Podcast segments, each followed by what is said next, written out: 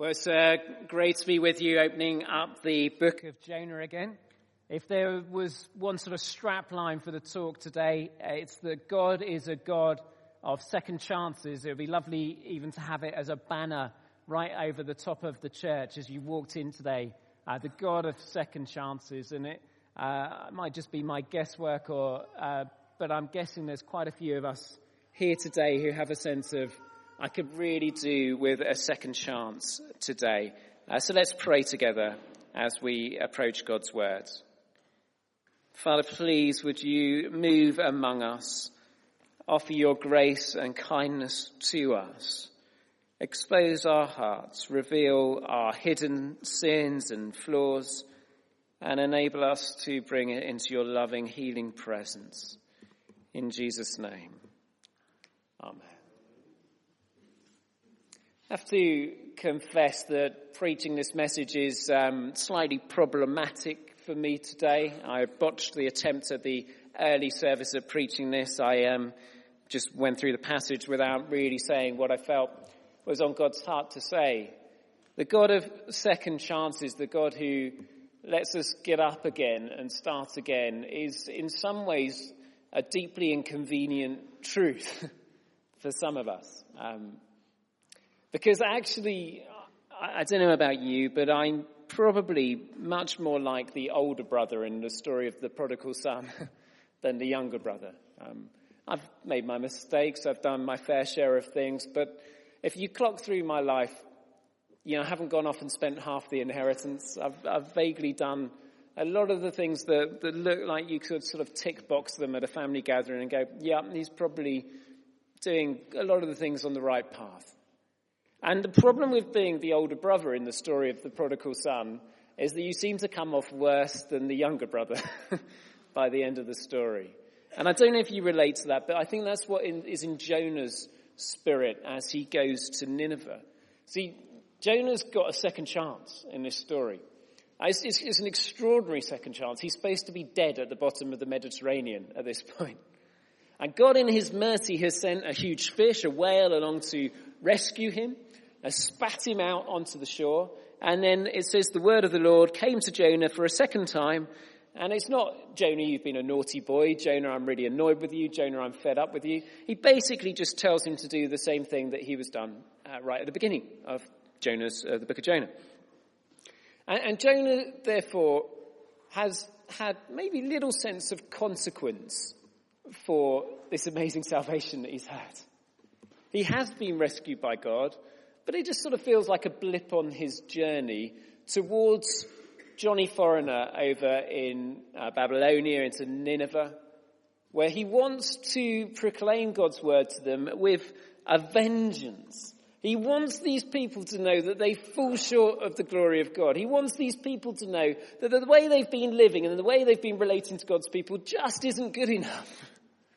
And that God wants to judge them and sort them out and that God's not just going to let the world be imbalanced forever, that there are consequences for wrongdoings. And those who do wrong will get punished, and those who do good will be alright. And actually, somewhere in most religious systems is this scales, isn't there? Look back into the ancient Zoroastrianism, into Islam, into many religious systems. There's a sort of sense of can your good outweigh your bad? And if your bad deeds are bad enough, boom, then thank goodness there's a God who's going to bring punishment to you eventually. um, and let's try and balance it with lots of religious activity, pilgrimage, fasts, all that sort of thing, and maybe we will uh, tip the scales back and we'll be okay. It's a very, very natural religious spirit that Jonah's operating in, and I can find myself operating in as well. So here's the story. Go to the great city of Nineveh. He wouldn't like to it described as great. He'd call it the wicked city of Nineveh and proclaim the message. Jonah goes, and if you've been using the study notes, you'll know this is an epic journey across a desert, 500 miles inland on foot or on donkey. It's, it's a difficult journey. And it's an important visit. It takes three days to get around it. And Jonah would have walked into that city conspicuously different to everyone else there. Imagine the emotions walking in, knowing you've got a message uh, uh, that you need to repent or you will be overturned. and gradually articulating the message, but articulating it also with a sort of a deep sternness in your heart, like, you really, really, really deserve this judgment. He's forgotten that he's been rescued by the three days and three nights, as I can forget that I've been rescued by the three days and three nights that happened after Gethsemane's agony and after Calvary's cross. He's forgotten how he's been rescued. And with passion and zeal in his heart, he says, 40 more days and Nineveh will be overturned. Literally the most powerful sermon ever, ever preached, ever recorded. Because what happens is that this entire city, 120,000 people, begin repenting from the get-go. 40 more days and you'll be overturned, but day one they're repenting. The king hears about it and he makes it a law to repent. He establishes a decree, says like everyone, we're going to have a fast. We're going to abstain from food and drink. We're going to turn back to God, the God of second chances, the God of the Old Testament, the God of compassion. We're going to turn back to the God of the Old Testament because he's rich in mercy. And maybe he'll forgive us before the 40 days are up. And Jonah's heart, as we'll see more next week, is sinking at this point. But their hearts are low before God and they're humble before God. Now, if you know your Old Testament really, really well, you might spot the allusion in here to the book of Genesis, where another messenger is sent to a city and said, unless you repent, I will destroy you. The great cities of Sodom and Gomorrah known for their wickedness. The book of Ezekiel says that their specific wickedness was that they didn't remember the poor. They're known for other things as well. Horrible rapes and sexual immorality of all sorts, but not remembering the poor. And a messenger went to them and said, unless you repent them, and didn't give them 40 days, but they didn't repent. So why the 40 days in verse 4? And this is really important for us and might really help you on your walk with God, your personal journey towards God and faith and spiritual growth. Psychologists will tell us now that it takes 40 days or so to break a habit. It's one of the reasons that Lent is 40 days long. Jesus goes into the wilderness for 40 days. Moses up a mountain for 40 days. 40 days to outwork the fruit of the repentance. Unless you repent, you will be overturned 40 days. And so the repentance that the Ninevites are exhibiting here isn't just a flash pan. The preacher was really on fire this morning. I'm not going to do that again. It's one that they worked out over six weeks. And actually, if you work something out over six weeks, amazingly enough, it stops being a habit and ingrained in you. Sin leads into habitual sin, doesn't it? And habitual sin begins to define your character. And if you want your character turned around to be more full of Jesus and less full of you, then the habitual sin needs breaking. And it takes six weeks to see that broken. And after that, you're no longer in that pattern again. You have to relearn the pattern if you want to. If you're intending to do dry January next year, why not wait until Valentine's Day instead of finishing on January the 30th? Because you've, you've fallen short of breaking off the pattern, breaking off the habit, and, and you won't be fully released in that time. And God wants these Ninevites free. Not just a flash pan repentance at a convention, at a summer Bible week, at a festival.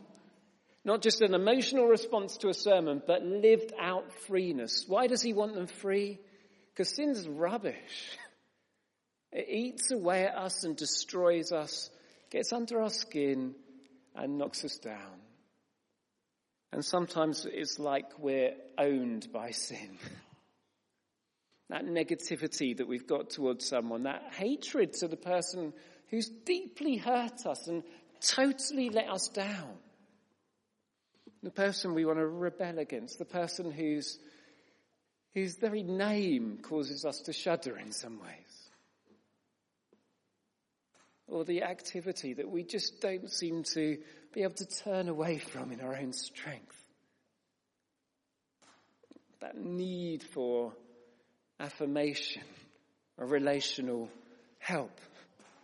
Any of these things, these props that we cling to, God wants us to be able to walk free from that. Not propped up, but loved up. 40 days to break a habit. The same amount of time actually until Christmas Eve, the night before Christmas Eve. What could these next six weeks mean for you and for me?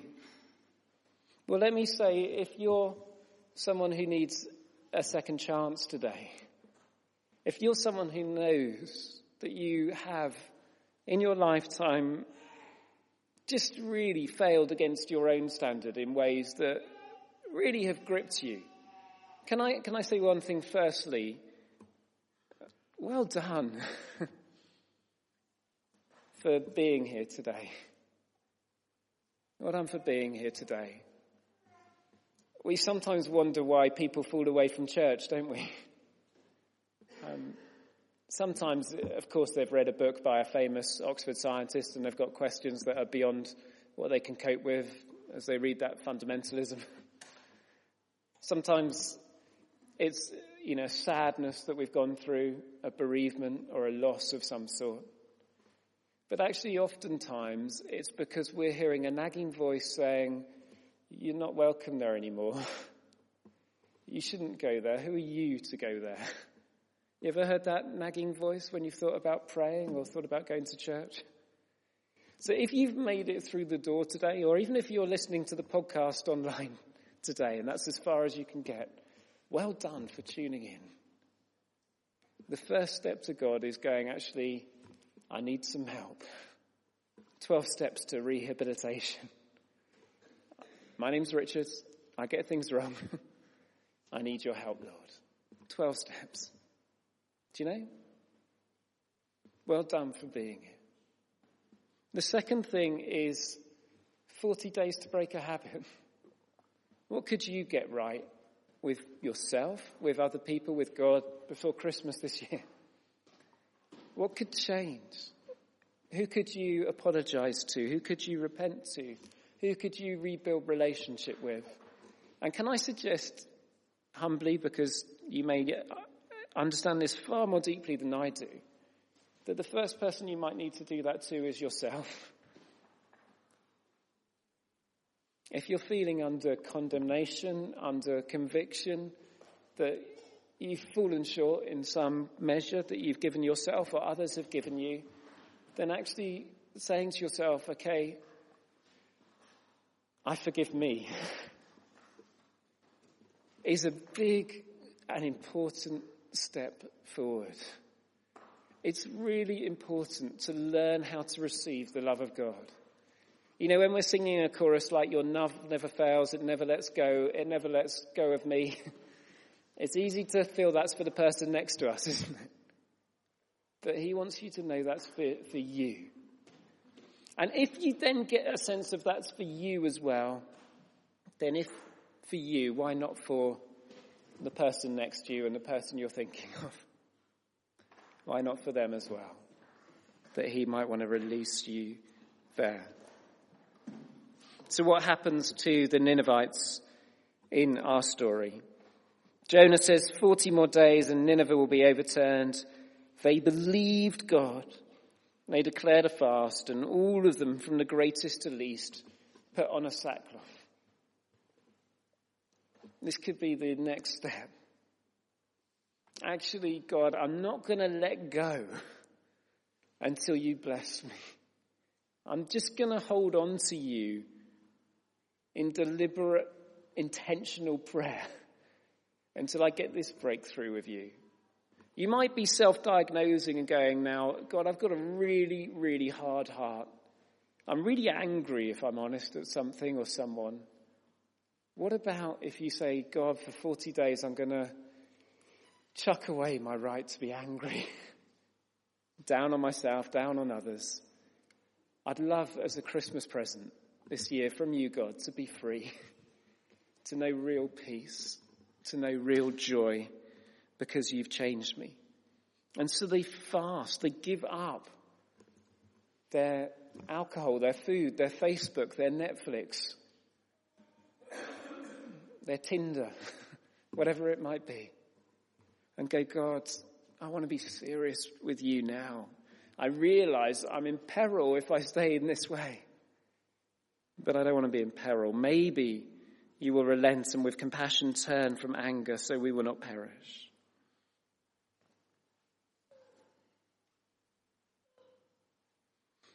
Verse 10 When God saw what they did and how they had turned from their evil ways, he had compassion and did not bring upon them the destruction he'd threatened. We'll see next week how Jonah felt about that. But for now, in chapter 3, that is incredible, isn't it? An entire city full of wickedness in a six week period utterly changed because of a simple message. Turn back to God. Isn't the power of God incredible when he sort of sweeps in and changes lives? I was sitting in here at a six o'clock service a few weeks ago and actually it was, I was not on a high place emotionally, so I was, I was just kneeling on the floor at the back. But in front of me, I saw in three rows, um, one person in front of another, in front of another, who I know had repented and come to faith in Jesus over the last two years from totally different backgrounds, all with this incredible journey to God. Isn't it incredible that if we just say sorry to God, He can restore us? If you uh, follow the BBC News app, you may have seen on it this morning an incredible story about the Romani gypsies in the UK. It's worth, worth a read. 40% of gypsies in the UK have joined a Christian group. Called Light and Life. Uh, and they've turned from alcohol, they've turned from um, fortune telling to following Jesus. This has all happened in the last 30 years since someone turned up at the northeast and said, There's hope for you. Someone from France came as a missionary to the northeast of England. And there are Anglican churches now growing full of uh, gypsy congregations as well, as well as these, these free congregations. God changes lives. We've been watching the Alpha film series, which will run again in this summer term here. And it's just amazing teaching. But again and again on it, they bring up someone who's, you know, been in prison for horrific acts. And they tell their story and, and they've received this incredible peace and forgiveness from God. It's lovely to see. But maybe the most moving story of all is one told by Paul Cowley, and it's the story he tells in the end of the How Can God Guide Me talk on the Alpha course. If you haven't seen this, I recommend seeing it in the original version. And Paul was someone who was estranged from his father through his life, was angry and bitter. Uh, his father, who was sort of into gangs and all sorts of awful things, Paul ended up uh, hugely in trouble with the law, then in the, in the military, had three broken marriages, estranged from his then wife, met Jesus, had his life turned around having been in prison himself, uh, founded Prison Alpha with the incredible work that's going on there, and then had a new family. And with his new family, he tried to reach out to his really grumpy, stroppy, difficult father.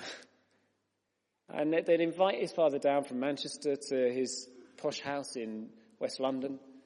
And, and they'd just try and bless him and try and be nice to him, but he always just left this sort of sour taste in everyone's mouth when he visited. The sort of relative that ordinarily you could be excused for not inviting to family functions and that sort of thing. There was something really, really annoying about the father, but Paul persevered because of his Christian faith and his belief that he had been forgiven by his three days, three nights, so he ought to offer his forgiveness to his father. And eventually, his father came down, and one thing he was always grumbling about was money. I don't have as much money as you, blah, blah, blah, and, and, and all these things. And, and Paul took him to King's Cross Station to uh, fire him up on the, on the train on the way home, or Euston Station perhaps. And he just had this nudge, really simple nudge. He said, oh, I'm going to upgrade my dad's ticket. And um, he did so. He bought his dad a first class ticket, a huge amount of money, last minute ticket on this uh, rush train.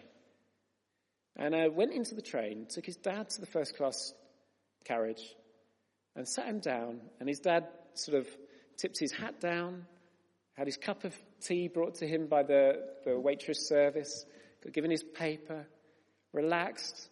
And Paul says that from the side of the platform, his wife was saying, What on earth did you do that for? And just then,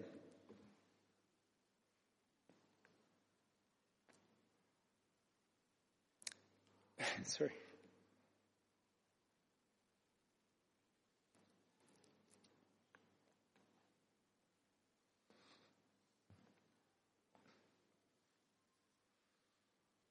Just then, his, his dad turned to him and smiled.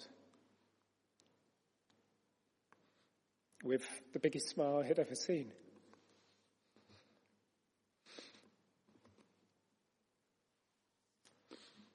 And um, three weeks later, he died.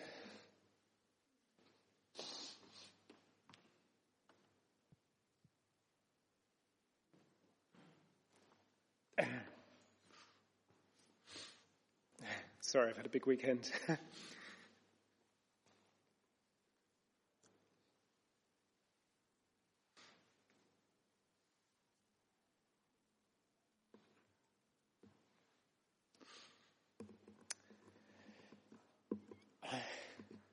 it's understandable to keep resentment through your life, isn't it? Especially if you've been hurt really badly. But it's divine to forgive, to restore, to redeem, and to bring us back together. That's what God did for the Ninevites. That's what he did for Paul and his father. That's what he wants to do for you and for those relationships that need healing in your life. That's what he wants to do for the whole of humanity. He doesn't want anyone to perish, but us all to repent and turn back to him. May God give us the grace to be as obedient as Jonah is in this passage. but to do it as people who know that we've been forgiven and who long to see restoration as well. In Jesus' name.